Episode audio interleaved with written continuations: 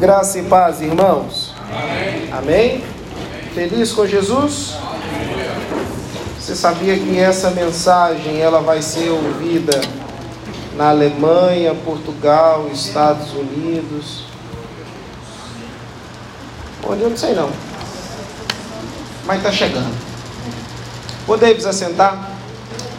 Abra sua Bíblia comigo, o livro de Salmos, número 128. Durante esse mês de maio, nós ministramos sobre. Deu dúvida, hein? Sobre família. E algo que todo culto era perguntado era sobre o que? Como está a sua família. E como é que é que você respondia? A minha família está no altar. Pois bem, hoje eu quero encerrar essa série de ministrações não sobre como e onde a sua família deve estar, mas sobre quem é a sua família. Quando pergunto assim, como é que é a sua família?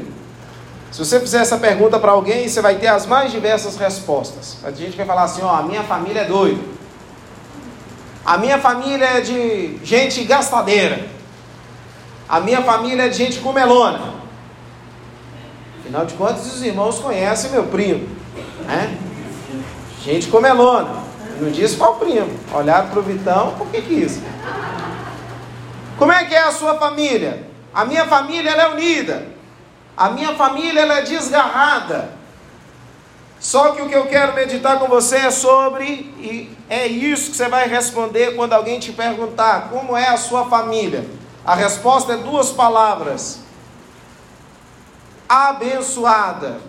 Pastor, faltou uma palavra. Você coloca família. Ou a minha é abençoada. Então, como é a sua família? Abençoada. Sei. Aí vão dizer, mas fulano da sua família parece que tem um parafuso a menos. Afinal de contas, toda família tem alguém assim, tá? Se na sua você não identificou quem é, cuidado. Pode ser você.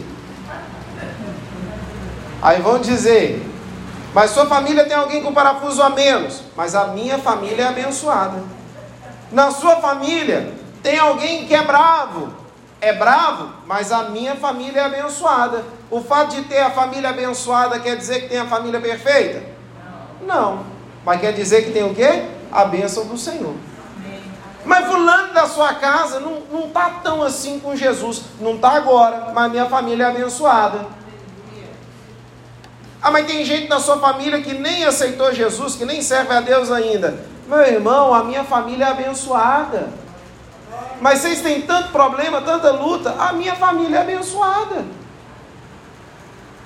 Percebe que coisa bonita? E extraordinária que é isso? Ah, mas você não coloca a sua família no altar e a sua família está assim? A minha família é abençoada. Ela não está, ela é.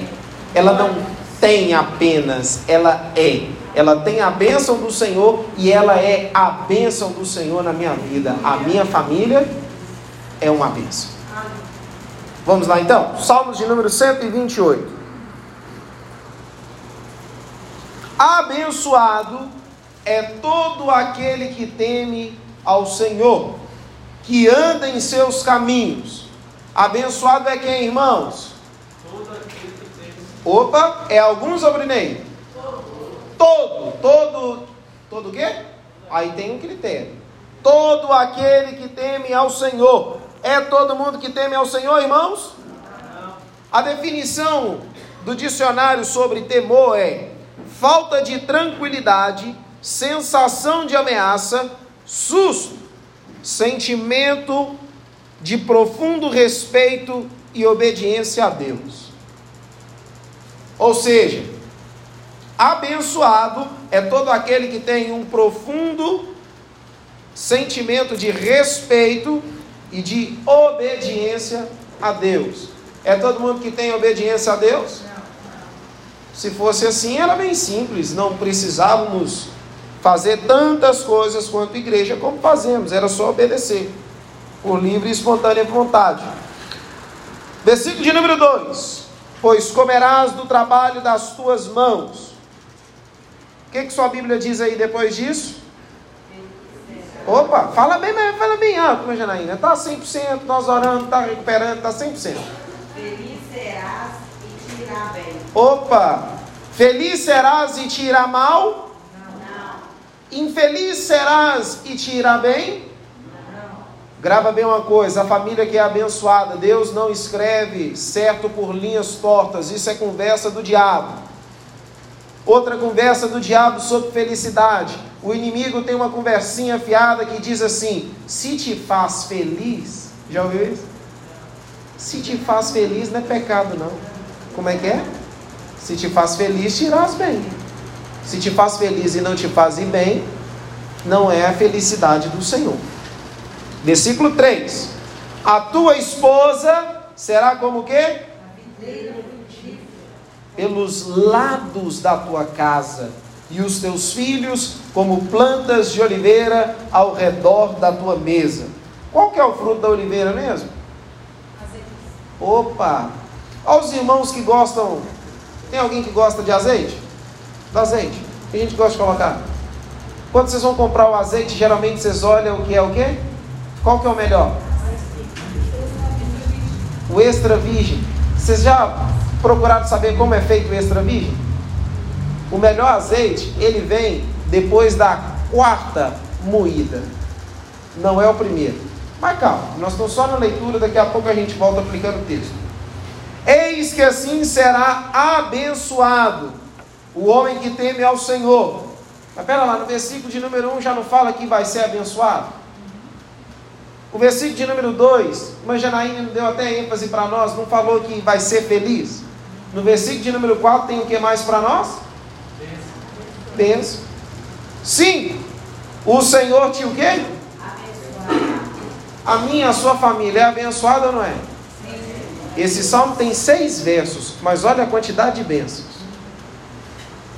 Desde Sião, e tu verás o bem de Jerusalém em alguns dias da sua vida. Ou seja, você só não vê se não quiser. Todos os dias. Você vai ver o bem do Senhor na sua vida. Sim, tu verás os filhos de teus filhos e a paz sobre Israel. Aos irmãos que gostam de anotar, hoje nós vamos ter o auxílio do monitor. Mas semana que vem, programação normal. Eu acho que quem está conosco na live está assim ou deve ter virado o celular.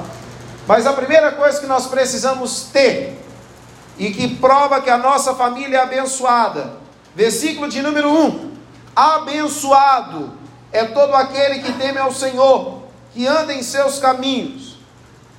A família que é uma bênção tem o seu cabeça, o esposo, o pai, um homem que teme ao Senhor. Quer ter a família abençoada? É bem simples. O homem, o cabeça do lar, ele tem que temer ao Senhor, ter um respeito e obediência profunda. Agora, como uma família vai ser abençoada, sendo que o homem não respeita a esposa, não respeita os filhos, não respeita os próprios pais, não respeita o próprio patrão e o que dirá? Respeita a Deus. Venhamos e convenhamos, é todo homem que respeita a Deus? Não. Sobre isso, irmãos, nós precisamos trazer a memória de alguns homens extraordinários que a Bíblia nos diz. Gênesis capítulo 18, versículo de número 17. Um irmão ou irmã, leia para nós em alto e bom som.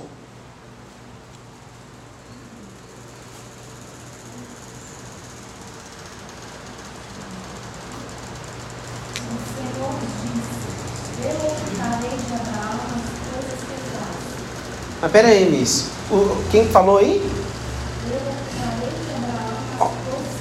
Gente, olha o que, que o Senhor está falando. Sabe o que, que é isso? O homem que anda com Deus, a família dele é abençoada porque ele desfruta de um privilégio.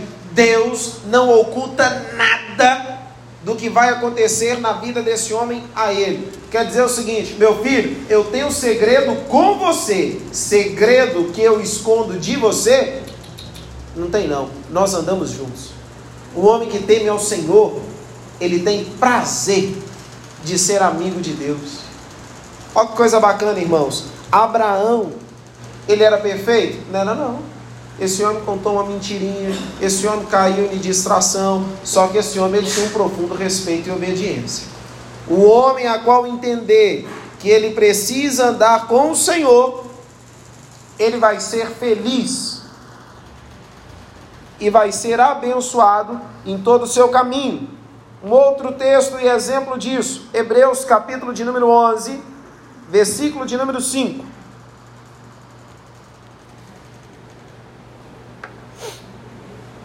Hebreus 11, 5. Pela fé, Enoque foi levado para o céu sem ver a morte.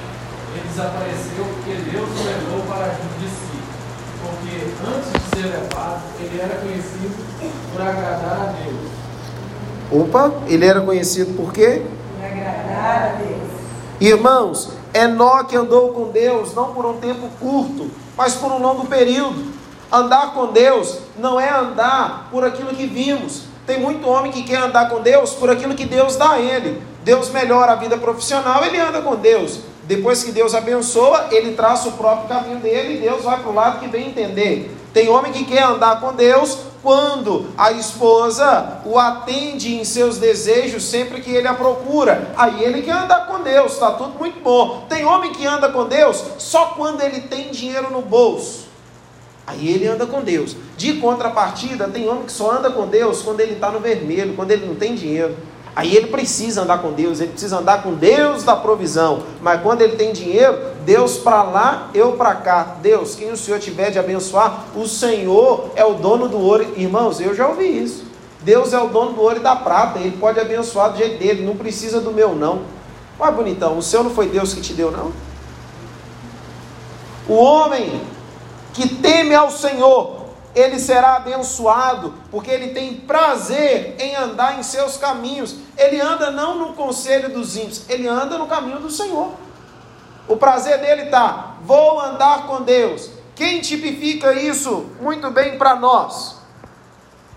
O texto de Êxodo, capítulo 32, do versículo de número 11 a 14, diz assim: Moisés, porém, suplicou ao Senhor, seu Deus, e disse, antes mesmo de entrar no que Moisés disse, presta bem atenção numa coisa: Moisés suplicou.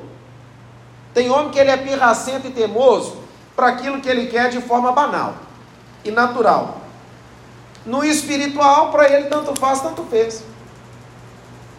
Moisés suplicou ao Senhor e disse: Ah, Senhor, por que se acende a tua ira contra o teu povo? Que tiraste da terra do Egito com grande força e com forte mão, porque hão de falar os egípcios dizendo: para mal os tirou, para matá-los nos montes e para destruí-los da face da terra.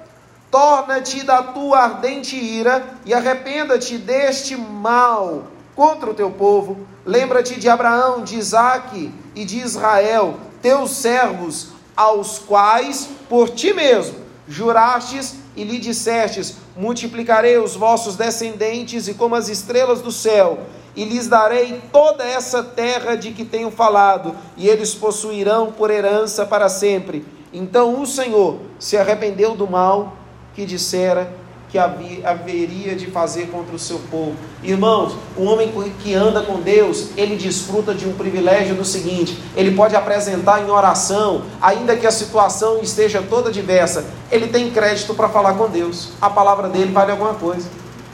Nós temos vários exemplos disso. Deus está para destruir Sodoma e Gomorra. Abraão começa uma oração: Senhor, se tiver um cadiquinho, o Senhor salva? Salva, meu filho. Mas e se esse cadiquinho diminuir e for só um cadinho? O senhor salva? Salvo, meu filho. Mas se esse cadinho tiver só um casinho lá? Salvo, meu filho. Mas Deus não ia destruir, como de fato destruiu? O homem a qual ele tem como primazia andar com o Senhor, ele é feliz e ele é abençoado em seus caminhos. Quer dizer que esse homem ele é tão abençoado que se ele disser, vou mudar de país, não é o país que vai fazer ele ser próspero. Onde ele colocar a planta do pé dele, a bênção do Senhor está com ele. É simples. Duvida? O homem a qual anda nos caminhos do Senhor, ele pode mudar de ramo várias vezes na vida. Em todos tem a bênção do Senhor. Quer uma prova disso? Vamos fazer um exercício de memória? Você conhece alguém que já teve um ofício, que já trabalhou para fulano, que já trabalhou para ciclano, que já mexeu um pouquinho com outra coisa, que agora está em outro ramo, que já teve em tal empresa, saiu, voltou para lá e está com mais honra. E sabe o que é isso? Homem que anda com Deus. Ele pode até às vezes tomar uma decisão errada, mas em tudo está ali, Deus abençoando o homem. Eu te abençoo, meu filho, você tem crédito comigo, eu gosto de andar com você. Agora imagina o privilégio de andar tanto com Deus, a ponto do Senhor fazer como ele fez com Enoque. Enoque, vamos fazer um negócio, meu filho? A morte, você não vai conhecer ela não. Eu gosto de andar com você. Irmãos, isso é um privilégio. O que eu quero te dizer com isso, irmãos, é que a casa que tem um homem que teme ao Senhor, ela é semelhante a Enoque, ela não passa pela morte. Como assim, pastor? Vou te explicar bem. Esse homem ele pode até vir a morrer, mas o Senhor continua gerando vida naquela casa. Ou seja, a cada família aqui representada, vale a pena zelar pelo homem a qual Deus colocou na sua família. Se esse homem teme ao Senhor, a sua família ela é o quê? mais ou menos, mas tá bom. A sua família, ela é abençoada. Tem uma pesquisa feita pelo Instituto Barna que quando uma criança se compromete com uma igreja, há 2% de chance do restante da família acompanhá-la. 2%. Quando uma mulher faz isso, as chances sobem para. Quer chutar quantos por cento? Chuta aí. Quanto? 17%. Agora, quando um homem se compromete com uma igreja, a chance ela sobe para 93%. Isso não é pesquisa do seu pastorzinho não, tá? Isso aqui é pesquisa que seu pastorzinho viu do Instituto Barna. Olha que coisa extraordinária. Através de uma família, 2%. Através de uma mulher, 17%. Através do homem, 93%. Isso é fantástico. Vamos fazer um outro exercício de memória? Certamente você conhece uma família que precisa de Deus. E que talvez, se a mulher for para a igreja, ela não vai arrastar o marido, os filhos não vão, mas se aquele homem, aquele camarada, principalmente se ele for um duro na queda, se ele pegar e falar, amanhã eu estou na igreja, ele arrasta a família inteira. Não é porque ele é um machão, não. É porque o homem que, qual que é a palavrinha que o versículo diz? Teme ao Senhor. Profundo respeito e obediência. Quando o homem decide obedecer, irmãos, quer ver um negócio? Só as irmãs. Quando o marido decide obedecer, é outro esquema. O homem decidido obedecer, ele obedece e pronto, acabou. Ele não questiona, ele não pergunta por quê, para quê, quando é. O homem, quando quer obedecer, ele obedece de imediato. Ele está decidido. Primeira característica, então, de uma família abençoada: o homem, o líder da casa, ele é feliz se ele priorizar andar com Deus, e ele será feliz em todos os seus caminhos. O versículo de número 2 diz: Pois comerás do trabalho das tuas mãos, feliz será, e isso te será bem. É um homem feliz porque ele sabe que ele vai desfrutar do seu trabalho. Irmãos, não tem nada pior do que um ser humano ele não conseguir desfrutar do seu salário. Absolutamente nada. Ele não conseguir fazer nada. Ele receber e ele apenas ter que cumprir com obrigação. Isso no homem gera um sentimento de impotência. Ele não se sente feliz. Agora, a casa que é abençoada, ela passa por algo ainda mais extraordinário. A casa que é abençoada, ela tem como a esposa ou a mulher uma mulher alegre. Vamos para o versículo de número 3? Leia aí para mim, por favor. Mas leia bem altão. Sua esposa será como videira frutífera que floresce em seu lar. Irmãos, a casa que tem uma mulher alegre tem tudo. E tudo quanto essa mulher coloca no coração, ela tem dentro de casa. As irmãs, decidam ser ainda mais uma videira frutífera. Você vai ver. Vemos ou convenhamos, irmãs? Os móveis que você tem na sua casa, se não fosse por você, você ia ter eles? Marido comprou por quê? Gosto seu. E homem é. Aí vamos usar um linguajar bem entre amigos. Tão bicho bobo. Que até o carro que ele gosta, ele compra da cor do quê? Da cor que a mulher gosta. É a mulher que vai lá, não é não. É a mulher que vai esperar? Nunca. Mas o que a gente faz? Para agradar. Agora, tem condição de uma casa, de uma família ser abençoada tendo uma mulher rabugenta? Uma mulher que só sabe chorar? Ah, pastor, não pode chorar não? Pode, irmã, mas todo dia, toda hora, vai desidratar. Ninguém aguenta. Pode-se uma família ser abençoada com uma mulher que só reclama? Ninguém aguenta. Vamos virar, vamos, vamos, vamos fazer uma caixinha de reclamação. Opa, coloca aqui no final do mês a gente lê. Para ter o momento da reclamação, porque todo dia ninguém aguenta. Agora, toda casa que tem uma mulher como a videira frutífera, tem uma esposa assim, tem alegria. A casa que tem uma mulher alegre tem tudo. Tem tudo. Uma mulher alegre cozinha muito bem. Agora, quando o humor da mulher não está legal, a comida fica boa. E olha que ela faz do mesmo jeito. Mas não afeta a comida, fala assim, tem um trem diferente. Ah, eu lembro que lá em casa eu e meu pai a gente tinha um, ainda tem. E hoje ela sabe disso. E aí quando ela tá, aí a mãe disfarça, que é mais ou menos assim. Se a mãe tivesse um pouquinho no dia fora da normalidade, ou eu, pai, que tivesse contato primeiro com a mãe, avisava o outro quando o outro chegava. Era eu chegar, o pai falava, ó, sua mãe hoje está azeda, fica esperto.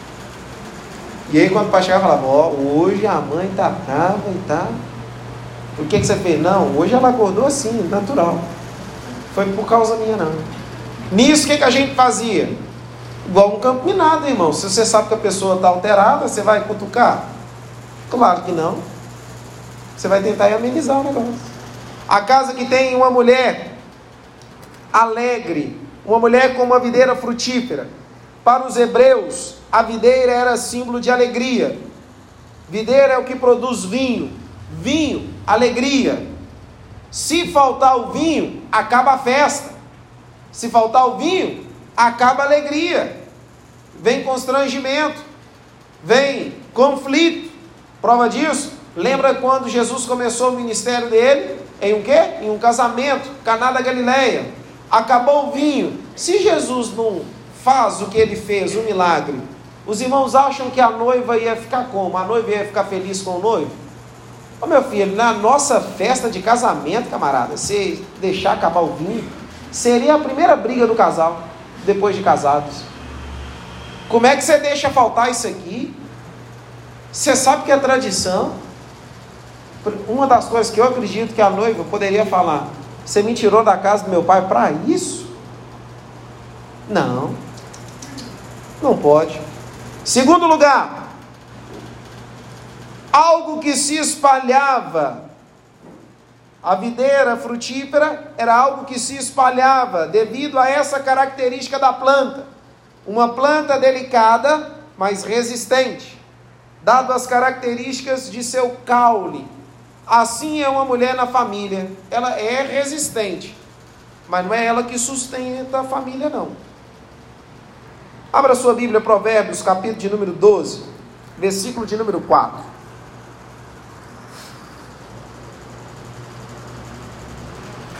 Provérbios 12, 4. Quem encontrou, leia para nós em alto e bom som. A mulher virtuosa é a coroa do seu marido, mas a, mas a que envergonha é como podridão dos seus ossos. Irmãos, podridão cheira bem? Sabe que tem muito casamento que está com um odor exalando tão forte? Quando disse aí. Agora, quem tem coroa é quem? Quem tem coroa é rei, irmãos. Camarada que tem a mulher assim, ele é um rei. Não sei os irmãos, mas eu gosto de ser rei. Na minha casa, e eu viro e mexo, eu brinco com a Sara, o rei disso aqui sou eu. Aí às vezes eu brinco com ela, ó, aqui é do meu jeito. Aí ela tem uma reação semelhante, né, irmã? Aí eu falo assim, vai dependendo da sua alegria. É você que, né? Depende de você. Irmãos, Provérbios capítulo 14, versículo 1 diz: A mulher sábia, ela faz o quê? Mas com as próprias mãos a incessada a destrói, a derruba. Uma mulher alegre é muito melhor construir alegremente do que com pesares.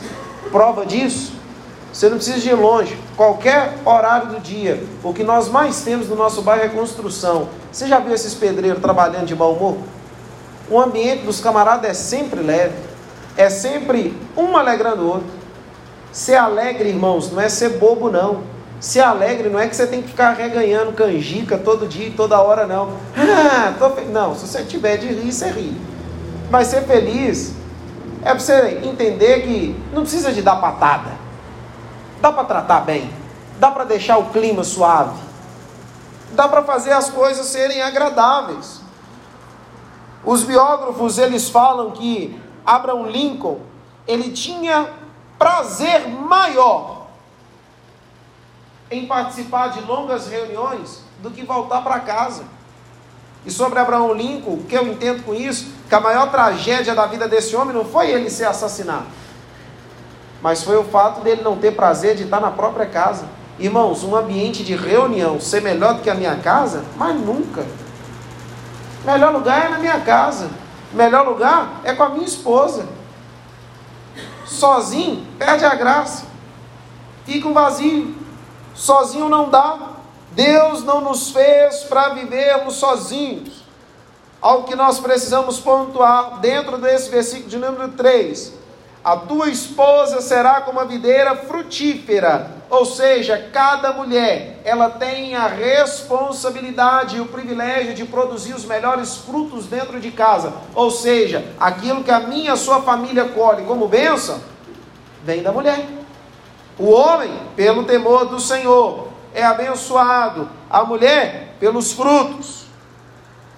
Terceiro, a parte B do versículo diz: Os teus filhos como plantas de oliveira, a mulher como vinho. Isso quer dizer, irmãos, marido e mulher, antes de dizer, ah, eu amo meu filho, eu amo a minha filha, antes de ser pai e mãe, é marido e mulher. A alegria de ser marido e mulher é uma alegria bem maior do que ser pai e mãe. Pastor, eu discordo. Está discordando da Bíblia. Olha o texto aí. Vinho, alegria. Filhos, é como oliveira. Sobre a oliveira, entenda bem, irmãos. O salmista compara os filhos como a planta de oliveira ao redor da mesa. As oliveiras eram árvores muito amadas pelos hebreus. Só que tem um porém oliveira só se extrai o melhor azeite dela depois da quarta moída. Se enquanto pais, se enquanto líderes, se enquanto responsáveis por aqueles que estão crescendo na obra, nós não ensinarmos eles a passar aperto, nós não vamos extrair o melhor deles. Pai e mãe tem que deixar filho passar aperto, sabia? até onde que der, até onde que dá, passar perto. Os filhos vão estar sempre com você? Não vai não, não vai não. Tá aí, missionário Gilberto, Bruno chegou, conseguiu ver Bruno nesse último ano, deu para ir lá visitar ele. Sabe o que é bom? Que quando o filho volta, volta melhor do que foi, porque teve que passar um aperto antes sem o pai. Filho precisa tomar a decisão sem o pai, sem a mãe. Sabe como é que o pai e mãe começou a fazer lá em casa? Na medida que nós atingimos certa idade na adolescência, pai, mãe, ó, tem agenda em tal lugar esse final de semana, nós vamos estar fora. E como é que vai ser? Uai, vocês se viram, vocês vão comer o que vocês quiserem. Ah, mamãe, eu não gosto de ir para a cozinha, não. Eu não vou estar aqui, não, mãe. E aí, com muito amor, resposta que eu ouvia da minha mãe, mas Felipe, você não é quadrado não, mãe. Hoje estou mais redondinho, de fato. Mas, lá, vou dar meus pulos. Ela, se você quiser, você vai para a cozinha. Falaram, não vou não. Vou comprar alguma coisa para comer, vou fazer algum troço. Agora, tem filhos que se o pai e a mãe, além de lavar a roupa, dobrar, guardar, tem filho que nem vai saber onde é que está a roupa. Tem filho que se a mãe não avisar que o almoço está pronto, ele nem come. Não sabe nem onde fica a comida. De manhã, ó, o leitinho está pronto. Se não tiver o leitinho, está enrolado. Irmãos, filhos são como oliveiras. Oliveira extrai o melhor azeite. Para ter o melhor azeite, tem que ter um aperto. Se vira. Como é que eu vou para a faculdade? Vai se estudar. Ai, está tão difícil. Se vira. Sustenta isso aí. Eu me lembro que em dada situação, eu era noivo e aí eu conversei, sentamos à mesa, meu pai, minha mãe, minha irmã. Falei, pai, eu vou terminar. Como é que eu faço ele? Se vira, foi você que começou. Nem eu vou terminar, não. Eu sei. E como é que eu vou fazer? Sei Deus. Decisão sua. Aí pai riu e falou: Essa decisão não é minha, não, meu amigo. A minha eu tomei, estou bem casado, satisfeito. Se vira.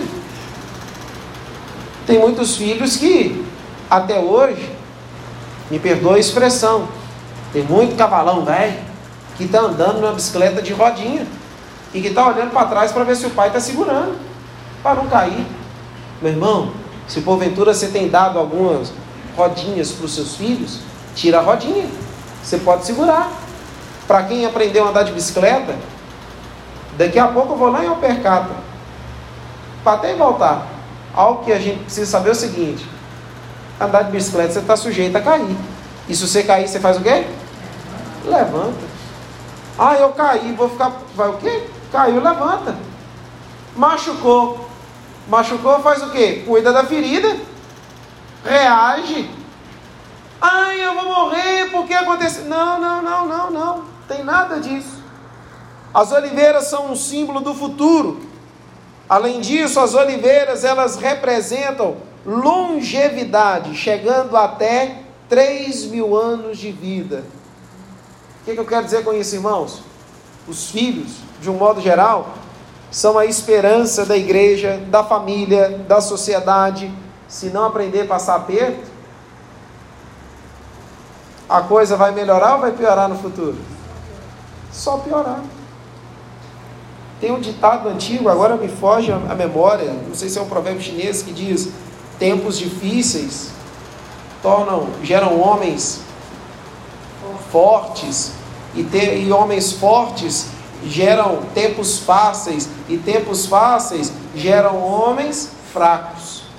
É fantástico e é a maior realidade do mundo. Hoje é difícil de vermos uma geração diferente. E sobre os filhos ser como a oliveira, sabe o que, que acontece? Os filhos com sete anos, ou na infância até os dez, meu pai e minha mãe sabe tudo. Papai e mamãe sabe tudo.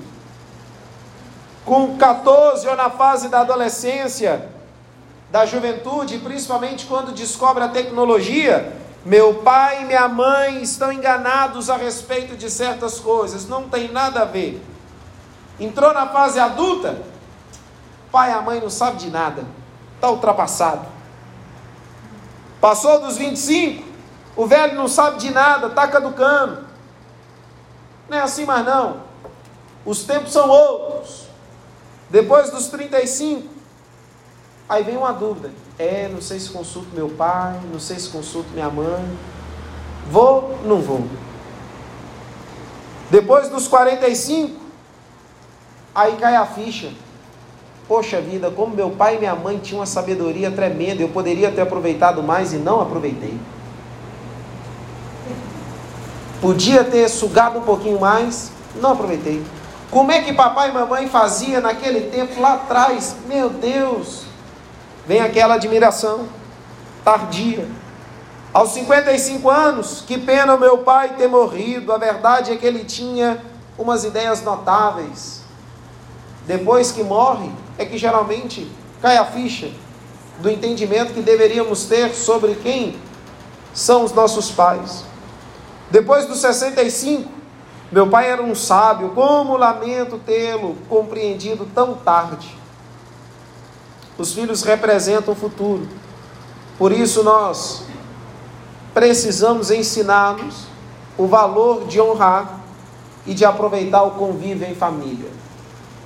O que, que eu quero dizer com isso, irmãos? Para alguns filhos, o aperto vai ser: ó, a partir de hoje nós vamos sentar na mesa e vamos comer todo mundo junto. Não quero, não. Como dizia minha mãe, você não tem que querer, não. Aqui é do meu jeito, não é do seu.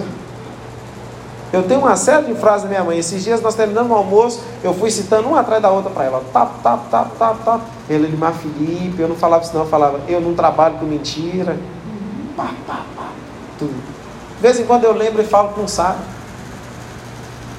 Só para descontrair. Dia desse cheguei, eu sempre chego, tiro a roupa, coloco para lavar a roupa que eu tenho que guardar, eu já guardo no lugar. Aí um dia desse eu coloquei no lugar, só para cutucar ela. Ela falou assim, ai, você vai guardar aqui? Falei, ó, essa casa é minha, se eu quiser pendurar no teto eu penduro, eu coloco onde eu quiser, enquanto eu estiver vivo, isso aqui é do meu jeito. Ela regulou o olho. Aí eu falei, minha mãe falava desse jeito, você acredita? Aí ela, ah tá. Tudo tem limite, irmãos. Versículo de número 4 a versículo de número 6. O irmão ou irmã, leia para nós, versículo de número 4. Flechas na mão de um homem valente, assim são os filhos da mocidade. Bem-aventurado o homem que enche deles a sua aljava. Não serão confundidos, mas falarão com seus inimigos a ponto. Agora o versículo 4 e 6 do 128. Mas esse aí tá certinho. Não, mas tá. Tá vendo? Eis que assim será abençoado o homem que teme ao Senhor. O Senhor te abençoará desde Sião, e tu verás o bem de Jerusalém todos os dias da tua vida. Presta bem atenção numa coisa, irmãos. Família é o maior tesouro que o homem pode ter. Ao invés de investir em casas, em, em bitcoins e tantos outros investimentos que o homem aparece por aí, o melhor investimento que o homem pode fazer é na sua família. Todo e qualquer investimento que você fizer na sua família, quem sai enriquecido é você. Isso para todos. Investir na família é a melhor coisa. Desde os mais novos que aqui estão, ao mais velho. Há várias formas de você investir na sua casa. Ainda que você faça um investimento, como esses dias em Sariano encontramos os meninos de 9 e 5 anos, pastor, nós estamos ganhando dinheiro com aplicativo. Falei, que legal! Nem sabia desse negócio, fiquei bobo com, com, com os meninos. A menina virou para mim e falou assim: Pastor, eu tenho um cartão de crédito e débito. Menina, ela é para menor de idade. Chegou lá em casa, minha mãe que recebeu. Falei, que fantástico. E aí é onde que a pequena Pietra me surpreendeu, pastor. Eu que compro o café da tarde lá para casa. Falei, menina, agora você me ganhou. Já tô doido querendo arrumar a menina. Na hora que a menina falou ali, eu fiquei igual um velho bobo olhando para ela e ela tentando entender. Ô, oh, volta aqui, eu tô falando com você é sério. Melhor investimento, irmãos, não está em quantidade ou em valor, mas está no gesto. Principalmente, por mais que hoje tenhamos três jovens, mas isso vai ecoar, uma vez os líderes estão aqui, tem muito jovem que tem coragem de co comprar um lanche mais caro, um lanche de 25 reais, mas nunca comprou 10 pães para a família e falou, mãe, aqui, hoje eu vou fazer o café. Ainda que seu café seja ruim, vale a intenção. É dizer, estou investindo na minha família. Afinal de contas, a sua família faz de tudo para investir em você. Nós precisamos ensinar e transmitir esses valores. Desde Sião a Jerusalém, família é ideia de Deus. Nós precisamos seguir esse projeto e entender que em todo tempo, em todo lugar, nós temos a bênção do Senhor. Continua para nós, por favor. Verás os filhos dos teus filhos e a paz sobre Israel. Irmãos, e verás os filhos dos teus filhos. Dá um exemplo de levinho para os irmãos. Os irmãos já viram como é que o diácono romano ele fica todo diferente quando os netinhos tá? Neto é a melhor cor da vida, irmãos. Todo vô e vó chega a ficar bobo. Fui visitar a irmã Thelma. Ela conversa com você séria. Você virou para o assunto do neto, já muda. Até amolece. É a melhor coisa. Aí você encontra uns irmãos que são fortes, resistentes, resilientes, não chora por nada. Fala netinho. Derrete. Na hora. Agora, tem um privilégio maior do que você poder ver os filhos dos teus filhos? Eu não consigo nem pensar porque eu estou focando em ter meus bacuri. Mas imagina você ter os filhos dos teus filhos. Você poder dizer: essa sementinha começou em mim. Isso é um privilégio. Família tesouro. Eclesiastes capítulo 4, versículo de número 9. Um texto muito conhecido. A família que é abençoada, ela tem que seguir isso, entender isso. Sozinho, não. E esse mês de junho que se inicia, você vai ouvir muito essa frase: sozinho, não. Ah, pastor, agora todo mês você vai ficar pregando mesmo? Se Deus mandar, vou. Sozinho não. Olha o que, que diz Eclesiastes 4,9, em alto e bom som. Melhor serem dois do A melhor é ser sozinho. Não é não. A Bíblia está dizendo que é melhor serem dois. E isso não é só marido e mulher, não. Melhor serem dois. Muito melhor ser dois. Uma família que é abençoada, ela entende que a bênção do Senhor está na união. Ou seja, dentro da minha e da sua casa não pode ter egoísmo e egocentrismo. Nós podemos não gostar de dividir aquele negocinho que a gente gosta de comer, que a gente pede só para nós. Fulano, se você quiser, você vai pedir para você. Mas nós precisamos gostar de compartilhar. Tem que ter a união. Gostar de compartilhar. Gostar de compartilhar é diferente de dividir, viu? Eu não entendi é diferente. Tem coisas que quando eu vou no supermercado caçar, eu pergunto: você vai querer? Se você for querer, nós vamos levar para você e para mim e nós vamos compartilhar de degustar isso aqui. Agora, eu não estou pretendendo dividir isso aqui. Estou levando pensando em mim. Mas é inevitável que talvez isso aconteça só comigo, né? Não, vou querer não. Na hora que chega em casa, o quê? Dá um pouquinho. Mas você não falou que não queria? E a gente não sabe se é ruim? Peguei. Nós precisamos entender que, quando nós vivenciarmos Eclesiastes 4,9, nós vamos perceber que tem uma bênção do Senhor destinada a cada família. A família que é abençoada e que não vive sozinha, mas que vive em união como família. Eu não sei se você prestou atenção no restante do texto, porque tem melhor paga do seu trabalho. A família que não vive sozinha e isolada, ela prospera. Gosta de prosperar, não? Aleluia. Ela prospera. Sabe o que é prosperar? Te dar um exemplo de hoje. Hoje fiquei agarrado na contabilidade. Eu, eu, eu não recebo a ponto de que tenho que declarar imposto de renda, não. Mas meu imposto de renda está declarado. Entendeu não? Só declara quem tem rendimento acima. O meu, pelo que eu recebo, não dá acima do que tem que declarar. Mas o meu está declarado. Entendeu não? Vou te explicar mais um pouquinho. Isso é a bênção da prosperidade. Eu ganho muito mais do que eu recebo. Glória a Deus. Sabe o que é isso? É nós recebermos. Aí vou abrir um pouco da minha intimidade para você. Quando nós recebemos, primeira coisa, nós oramos, agradecemos, tiramos o dízimo e raramente os irmãos vão ver eu entregando o dízimo. Costumeiramente, ó, passo para a sala e falo, você vai entregar. Aí ela fala, e como é que vai ser? Vamos lá, minha filha. É nosso. Organiza aí. Vai ser do jeito que você quiser. Aí o que, que nós vamos gastar de gasolina? Aí eu falo com ela, o tanto que nós andar. O que você andar, nós vamos gastar, ué. Só anda se tiver gasolina. Se não tiver gasolina, não anda. Ela tem que pagar isso aqui. Vai pagar tudo direitinho. Mas não existe isso. Meu dinheiro, seu dinheiro.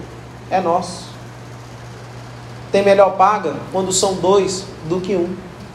Essa conta, responsabilidade sua. Essa é minha. Aqui não, é nossa. Melhor serem dois do que um. Eu vou ser sozinho para quê? Eu vou querer ser um para quê? Ah, pastor, mas isso você está deixando de prover. Negativo. Estou provendo, cumprindo meu papel do mesmo jeito. A Sara sai pagar. Óbvio que não, quem vai sou eu. Aí tem coisa que é nossa. Ó, é melhor serem dois do que um. É triste, irmãos, encontrar muitas casas que é cada um por si.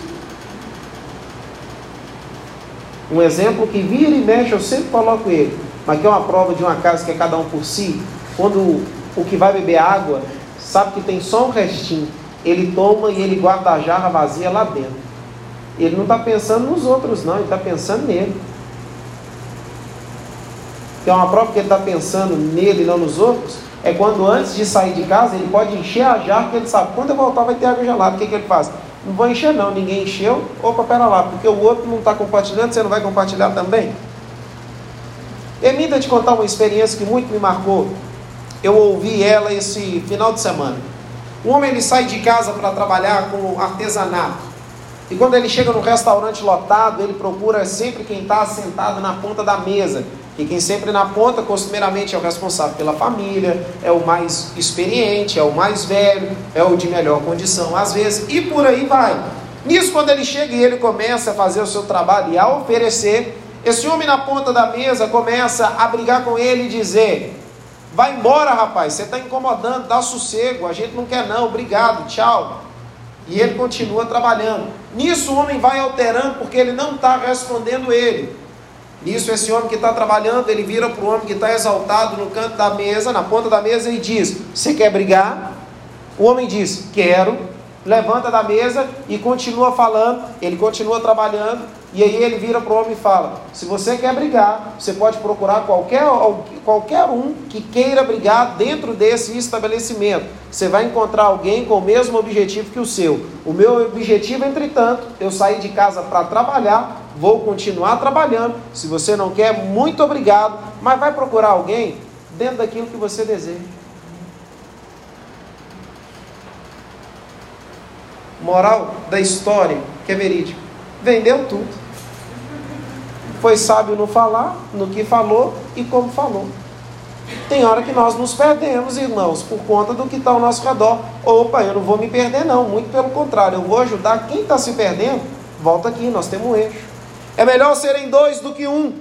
Isso significa que a forma mais fácil e simples de prosperar nessa terra é mantendo a família unida, inclusive no trabalho. Irmãos, você consegue me dizer em quantas cidades você já encontrou um estabelecimento que se chama Dois Irmãos? Toda cidade tem um estabelecimento chamado Dois Irmãos. Você vai num lugar minúsculo, tem um troço aberto lá que diz Dois Irmãos. Você vê uma grande empresa, tem o nome de uma família. Aqui em Valadares nós temos que tomar cuidado. Quem não comprou a casa como eu, a gente tem que correr e comprar logo. Porque qualquer dia desse, o que vai ter de coelho de Nis, Big mais Indiana, o negócio está ficando difícil. O que está por trás? Uma família. Trabalhei para o grupo HG. Sabe quem está por trás? Administrando? Uma família. Como trabalhei, e hoje missionária Gabriela ainda trabalha, como é que é conhecido nos bastidores? A razão social, se eu não estiver enganado, não deve ter mudado ainda não. Irmãos Soares. Uma grande empresa. Quem está por trás? Uma família.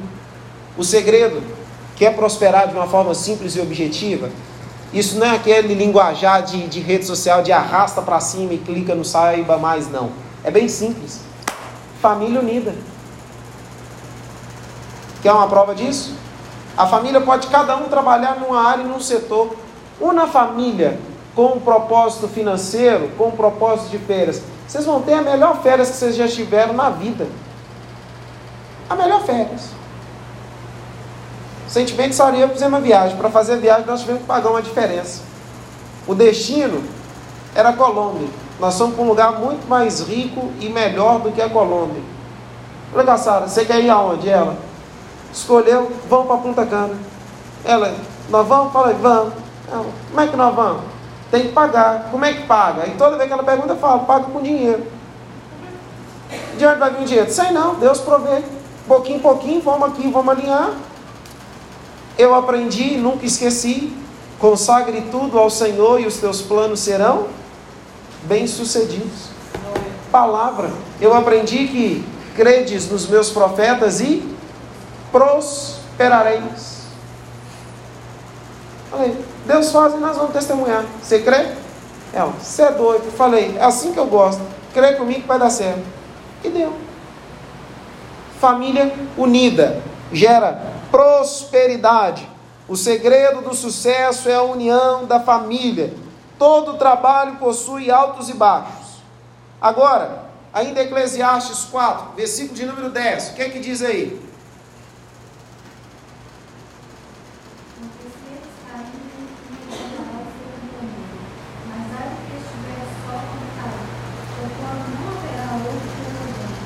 Ai do que estiver sozinho quando cair. Irmãos, se você tiver uma sociedade com alguém e você cair ou quebrar, a tendência dessa pessoa da sociedade é te levantar ou falar, ó, tchau, obrigado. Tchau, obrigado. Você quebrou, azar o seu. Sua parte. Agora, quando se é família, é, ô fulano, vamos fazer um negócio? Vou te ajudar aqui, depois você me repõe. Quer uma prova disso? Você não precisa nem manifestar, em nome de Jesus, não esboce nada. Lembra aí, quantas vezes você já emprestou dinheiro para a família? Só para estreitar um pouquinho mais, que quando um caiu, o outro levanta. Quantas vezes você recebeu o que, que você emprestou? Agora te peguei, né? Porque quando um cair, o outro levanta. Este é o segredo revelado pela Bíblia. A união da família no trabalho traz como resultado prosperidade financeira. Família unida prospera. Onde os pais plantam, os filhos regam e os netos edificam, tudo sobre o mesmo trabalho, a bênção da prosperidade. Astor, me prova isso. Te provo com a minha família. Hoje é aniversário do meu sobrinho mais velho, 11 anos. A irmã dele tem 4 anos, chama Alice. Você pergunta a Alice, Alice, como é que tá as coisas? Conta pro Tibá. Alice vira e fala assim, Tibá, larguei o Dudu, que agora eu sou moça. Isso aí, Alice, é moça. Tibá, estou estudando. De manhã, venho em casa, almoço, à tarde eu vou para outra escolinha. E que legal. E a escolinha é boa? É boa. E a merenda é boa? É igual a da mamãe, só que é ruim, porque não tem carne. Normal, mas daqui a pouco fica bom, Alice. Alice vira e fala: Tibá, Alice está trabalhando. É mesmo? E por que, você está trabalhando, Alice? Você é uma criança? Para ter meu dinheiro. E pensa que ela é boba? Ela trabalha para uma loja e a dona da loja não paga nem o pai e a mãe dela, não. Ela fala, ó, dá Alice. E o que, que ela faz com o que, que ela recebe? Mamãe, quero brinquedo. Compra o brinquedo que ela quer. Ela é gastadeira? Não. Ela guarda o dinheiro dela. E ainda que o pai e a mãe falam assim, deixa a mamãe guardar para você, ó. É da Alice. Mamãe, fazer escovinha. Tem dinheiro não. Alice tem.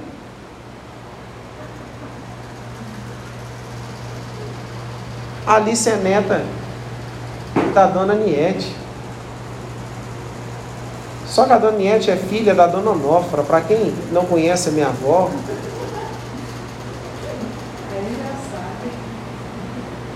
Quer que seu dinheiro renda? Coloca na mão dela. Perder, você não vai perder, não. Não gasta com nada. Abri um pouquinho da minha intimidade. Minha avó ficou um ano sacando a aposentadoria dela. Passou um ano, ela foi tirar, não conseguiu. Procurou o gerente e a aposentadoria não está vindo, não. Ele ah, dona Norte, mas a sua aposentadoria não está vindo tem um ano. Tem um ano que a sua aposentadoria não está vindo. A senhora não atualizou o cadastro. Quer dizer que nos últimos 12 meses, ela estava tirando o que, que ela tinha na poupança. A velha tinha duas aposentadorias, não mexia em nada. Sabe qual foi a alegria da dona Nova? Recebeu corrigido. Gastou? Não. Está lá, sossegado. A bênção que começa na minha vida, a partir do momento que eu e você entendermos que a nossa família é bênção, vai perpetuar até os nossos netos. Aleluia. Prosperidade do Senhor não gera escassez, gera bênção. Para isso, e nós já estamos caminhando para finalizar, viu? O irmão e irmã, abra para nós, Deuteronômio capítulo 6, versículo de número 5. Rapidamente, aí você diga eu. Deuteronômio 6, 5. Eu. Salmos 122, verso 6. Eu. Diaconisa Raquel. O outro texto ficou com a irmã Márcia, não foi? Isso. Só para eu ver se eu não estou confundindo. Malaquias, capítulo 3, versículo 8 e 9. Quem? Malaquias 3, 8 e 9. Isso aí, mal brilhei. Então vamos lá. Primeiro, Deuteronômio capítulo 6, versículo de número 5. Amarás, pois, o Senhor teu Deus, todo o teu coração, de toda a tua alma, de todo o teu poder. Família abençoada, ela tem prazer em amar a Deus. Amar a Deus para uma família que é abençoada não é um pesar, não é uma punição, é um privilégio. É um privilégio. Segundo, Salmo 122, verso 6. Orai pela paz de Jerusalém. Prosperarão aqueles que te amam. Você já orou por Jerusalém hoje? Quer prosperar? Ora pelo aquele povo. Quer um exemplo daquele povo? É um país tão pequeno e que todo ao redor dele sempre vive em guerra. Mas por que, que ninguém consegue destruir? ali está a cidade santa. Sobre isso, rapidamente, Zacarias, capítulo 14. O próprio diaconisa Raquel vai para nós, Zacarias 14, versículo 16 ao 19. Malaquias 3, 8 e 9, eu brilhei. Acaso alguém pode roubar a Deus? Mas vocês têm me roubado. Perguntam: em que te roubamos? Vocês me roubaram nos dízimos e nas ofertas estão sob maldição, pois a nação inteira tem me roubado. Família abençoada, ela ama a Deus, assim como a irmã Márcia Arruda leu. A família que ama a Deus, ela tem prazer em estar na presença do Senhor. Ela ora e ama a Jerusalém. Afinal de contas, ela sabe que há uma nova Jerusalém preparada para ela.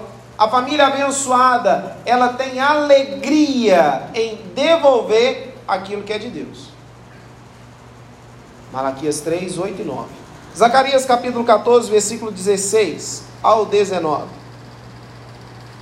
E acontecerá que todos que restarem de todas as nações que vieram contra Jerusalém subirão de ano em ano para adorar o Rei, o Senhor dos Exércitos, e para celebrarem a festa do tabernáculo. E acontecerá que se alguma das famílias da terra não subir a Jerusalém para adorar o rei, o Senhor dos exércitos não virá sobre ela a chuva. E se a família dos egípcios não subir, nem vier, não virá sobre ela a chuva, virá sobre eles a praga, porque o Senhor ferirá as nações que não subirem a celebrar a festa dos tabernáculos. Chuva de bênçãos, irmãos, não é um jargão pentecostal. Texto a qual o diaconisa Raquel leu, fala sobre chuva de bênçãos para aquela família que ora por Jerusalém, viu? Então é só mais um motivo, para você lembrar, opa, quando eu for orar, eu vou orar pela paz em Jerusalém, viu? Hebreus capítulo 11, versículo de número 1, você sabe de qual que nos diz, ora, a fé é o firme das coisas que Ficou meio esquisito. A fé é o fim fundamento das coisas que se se esperam e a prova das coisas que não a família qual é abençoada, ela estabelece os objetivos e crê. Ainda que tudo ao redor diga que é impossível, a família a qual é abençoada, ela crê. Ela crê na bênção no casamento, ela crê na bênção para toda a família, ela crê na bênção no secular, ela crê que Deus está em todo o tempo presente. Para finalizarmos, 1 Tessalonicenses, capítulo de número 5. E aí, todos, abra a Bíblia e aí, de texto em texto, nós vamos finalizar sobre como é o retrato da família que é abençoada. E sobre tudo quanto ministramos até aqui, é tudo que a sua família já faz. É tudo que a sua família é. Ah, pastor, tem alguma coisa que minha família não faz? Não. Mas vai passar a fazer, ué. Amém? Amém. Afinal de contas, a sua família, ela é? Abençoada. A minha família é abençoada. Ela está abençoada. Ela vive debaixo de bênção. 1 Tessalonicenses, capítulo 5, versículo de número 5. O que é que diz aí? Porque o nosso evangelho não foi a vós somente em palavras, mas também em poder, e no Espírito Santo, e em e em muita certeza, como bem sabeis, que fomos entre, quais fomos entre vós, por amor de vós. 1 Tessalonicenses 5, 5. Ah, eu li tudo errado. Porque todos nós dias da luz, dias de nós não somos da noite nem das trevas. Porque todos que são o quê? Filhos da luz. Ou seja, a família que é abençoada, ela deve proceder como filho da luz. Meu irmão, na minha e na sua família não pode acontecer apagão. Não pode ter um interruptor. Hoje é terça-feira, hoje é dia de ser luz. Hoje é quarta-feira, não tem culto? Apaga a luz. Opa, mas quarta-feira nós temos uma visita surpresa. Acende a luz de novo. Opa, quinta tem culto, luz acesa. Sexta não tem culto. Opa, sexta luz apagada, não tem culto. Não, ah, não, mas sexta vai ter o aniversário de irmã Madureira. Acende a luz porque eu tenho que ir lá. Sábado, eu não sou do louvor mesmo, não tem ensaio, o que, que eu faço? Apago a luz. Fica nessa brincadeira besta de acende e apaga, que as trevas te esperam e o inferno é logo ali família a qual é abençoada, ela procede como luz. Luz. Ela tem luz própria? Não. É a luz de Jesus. Versículo de número 6. Ele pode ser seguido, 6 ao 10, por favor.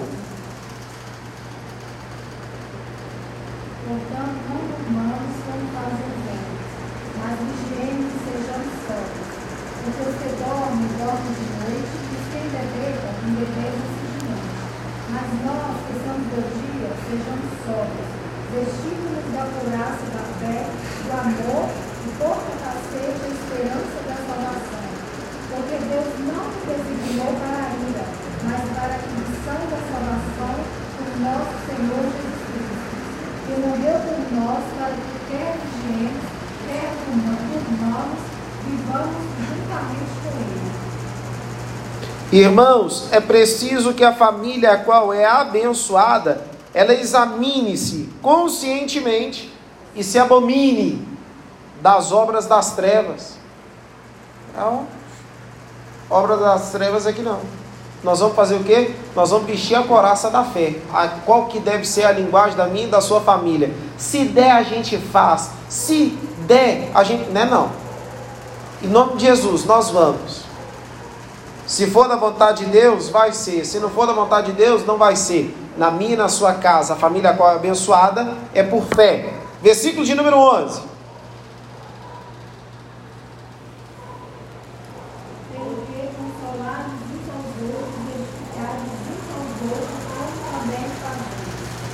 É ser zeloso uns pelos outros. No mundo, linguajar do mundo, salve-se quem puder, cada um por si na família a qual é abençoada e a família a qual está no altar do Senhor, tem zelo. Um tem prazer em cuidar do outro. É por mais que não se entenda muito, como por exemplo, um passou mal, o outro vai lá e ajuda a medicar. Tem família que, se quem é acostumado a dedicar os demais passar mal, quase morre. Não é não. Opa, ser zeloso. Vamos cuidar. O filho da luz, ele deve amor e zelo pelo bem-estar do seu irmão. Versículo de número 12 e 13.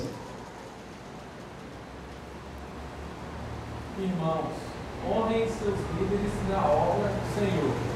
Eles trabalham arduamente entre vocês e lhes dão orientações. Tenham grande respeito e amor sincero por eles. Tem um pequeno o quê? Ah, é o quê? Ah, ok. Sincero por eles, por causa do trabalho que realizam, e vivam em paz uns com os outros. Meus irmãos, grava bem essa palavra. É na nossa família que nós precisamos aprender a reconhecer e honrar a autoridade espiritual. Isso começa dentro de casa. A maneira a qual os filhos honram os pais. Vai me desculpar, eu tenho uma aversão filho que quando vai presentear pai, dá presente de qualquer jeito. Faz qualquer coisa. É que, ah nada. Pai e mãe não faz dar, dar, dar tripa o coração? Vai presentear, presenteia de forma devida. Sabe que muitas das vezes nós temos dificuldade de honrar? Porque nós não queremos aprender. Há várias formas de honrar. Você não honra um aniversariante só quando você dá um bolo bonito, uma festa decorada para ele, não. Você pode honrar com um bolinho simples de fubá, sabe? Que vale a intenção. Ó, vamos reunir aqui? Algo que lá em casa sempre fizemos. É aniversário de qualquer um. O que, que a gente faz? Sempre tinha um bolinho. Às vezes era um bolão. Dependia da época, né? Dependia das, das condições. Tem um bolinho. Sabe o que a gente fazia? Festa. Mesmo como se fosse o bolão. Cada um deixava um versículo para o outro. Tinha o nosso culto doméstico ali, palavra de gratidão, palavra de bênção e festa. Tem gente que pensa que para honrar custa caro. Não é o valor, é a intenção, é a forma como se apresenta. Dá para honrar os seus? Amanhã de manhã você levantando mais cedo fazendo um café. Vou deixar para quem quiser. Sentiu? É para você. Versículo 16. Ah, tá frio. Vai na padaria assim mesmo. Versículo 16. Estejam sempre alegres. Estejam como? Sempre alegres. A família a qual é abençoada, ela não pode ser uma família negativa, irmãos. Uma família que fala que tudo vai dar errado. Ah, eu não posso. Ah, tá doendo. Ah, eu não consigo. Ah, eu... não. Sejam sempre alegres. Sejam sempre bobos? Não. Sejam sempre risonhos? Não. Alegria não tem nada a ver com você ficar reganhando as canjicas. Não tem nada a ver. Isso aí é sorriso. Sejam sempre alegres. A família a qual é abençoada é uma família que não pode ser pessimista. Versículo 22. Mantenham-se afastados de toda forma de mal. Família abençoada, ela evita o mal. Ah, não, a minha família é família de corajosos, nós vamos encarar o mal. Que encarar o quê? Evita o mal. Você vai encarar por causa de quê?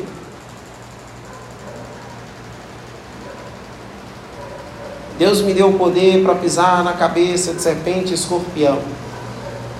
Te deu, verdade. Vai ter coragem para pisar mesmo? Porque falar é muito fácil. Mas na hora que chega a hora de pisar, a conversa muda. Eu gosto muito de uma fala do povo da roça. O povo da roça tem um ditado que fala assim: cobra, se você não pisar na cabeça, ela volta e te dá o bote. Aí tem gente que, não, se não for na, na se você não vai aguentar o mal, evita. Romanos capítulo 12, versículo 17. Então, nas últimas referências aqui, como falta só um pouquinho, nós já vamos encerrar. Terça-feira é o culto que passa mais rápido. O que eu não sei. Mas boa. Romanos 12, 17. O que, que diz aí, irmãos? A ninguém tomeis mal por mal. Procurai as coisas honestas perante todos os homens. Procurai o quê? As coisas honestas. Sabe o que é isso, irmãos? É ser transparente, viver honestamente. Honestidade começa dentro de casa. Tem hora que a honestidade dentro de casa, me perdoe a expressão, mas parece que ela vai para casa do chapéu. Fulano, quem comeu isso? Espera lá, gente. Se só tem, vive dois dentro da casa. Se um está perguntando, o outro comeu. Aí. Ou um comeu e esqueceu. Estou dando exemplo bobo. Tá? Fulano, você viu tal coisa? Espera lá. Se, se é você que é responsável de tal coisa, obviamente você viu. Talvez você não está lembrando, mas você viu. Só que presta bem atenção. O texto diz sobre procurar ser honesto. As coisas honestas. Tem gente que pensa que honestidade é ser mal educado. Eu sou honesto e sincero, eu falo aquilo que eu penso.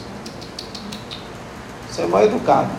Todas as coisas me são, mas nem todas. É isso aí. Versículo 18. No mesmo capítulo aí. Romanos 12, 18. Se for possível, quando estiver em vós, de paz com todos os homens. Se for possível. Aí tem crente que gosta de focar no se for possível, se. Só que aí deixa eu te lembrar outro texto então, para você não esquecer. A Bíblia diz que tudo é possível ao. Então pronto, se você crê é possível. No que for possível, a família a qual é abençoada pelo Senhor, ela evita contendas e inimizades, ela promove a paz. Agora tem família que não pode ter momento de paz, que um caça guerra com o outro. Estou fazendo nada, vou atiçar os outros aqui no grupo do WhatsApp da família. Estou fazendo nada, vou lembrar tal coisa que fulano não gosta. Estou fazendo nada, vou falar mal de ciclano. Que depender de vós, seguir a paz com todos. Colossenses capítulo 3, versículo de número 9. E aí, só para acelerar, Diaconisa Raquel, que já está em Romanos, Romanos capítulo 6. E aí eu vou encerrar com o texto de Romanos 6. Colossenses 3, 9. O que, que diz aí, irmãos? Quem encontrou, lê para nós, bem alto e bom som.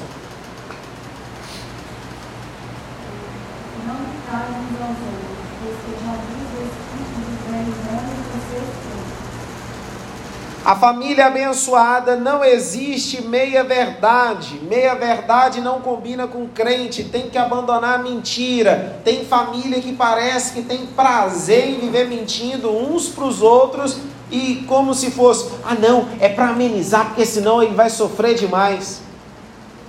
É, não, não, não, é porque senão fulano vai ficar chateado. É melhor que fulano fique chateado com a verdade do que Deus se entristecer com a sua mentira. Família qual é abençoada? Abandona a mentira. Romanos capítulo 6, versículo 11 e 12.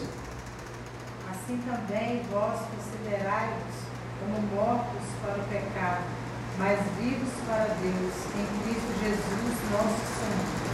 Não reine, portanto, o pecado em vosso corpo mortal, para lhe obedecerdes em suas concupiscências a família qual é abençoada, a família abençoada, ela vive sempre em santidade ao Senhor e exclusivamente para Cristo. Quer dizer que ela deixa de viver? Não, ela não vive para pecado, ela vive para aquilo que edifica, ela vive para aquilo que alegra, ela vive para aquilo que traz crescimento, crescimento, amadurecimento, aquilo que a faz frutificar, aquilo que a faz prosperar.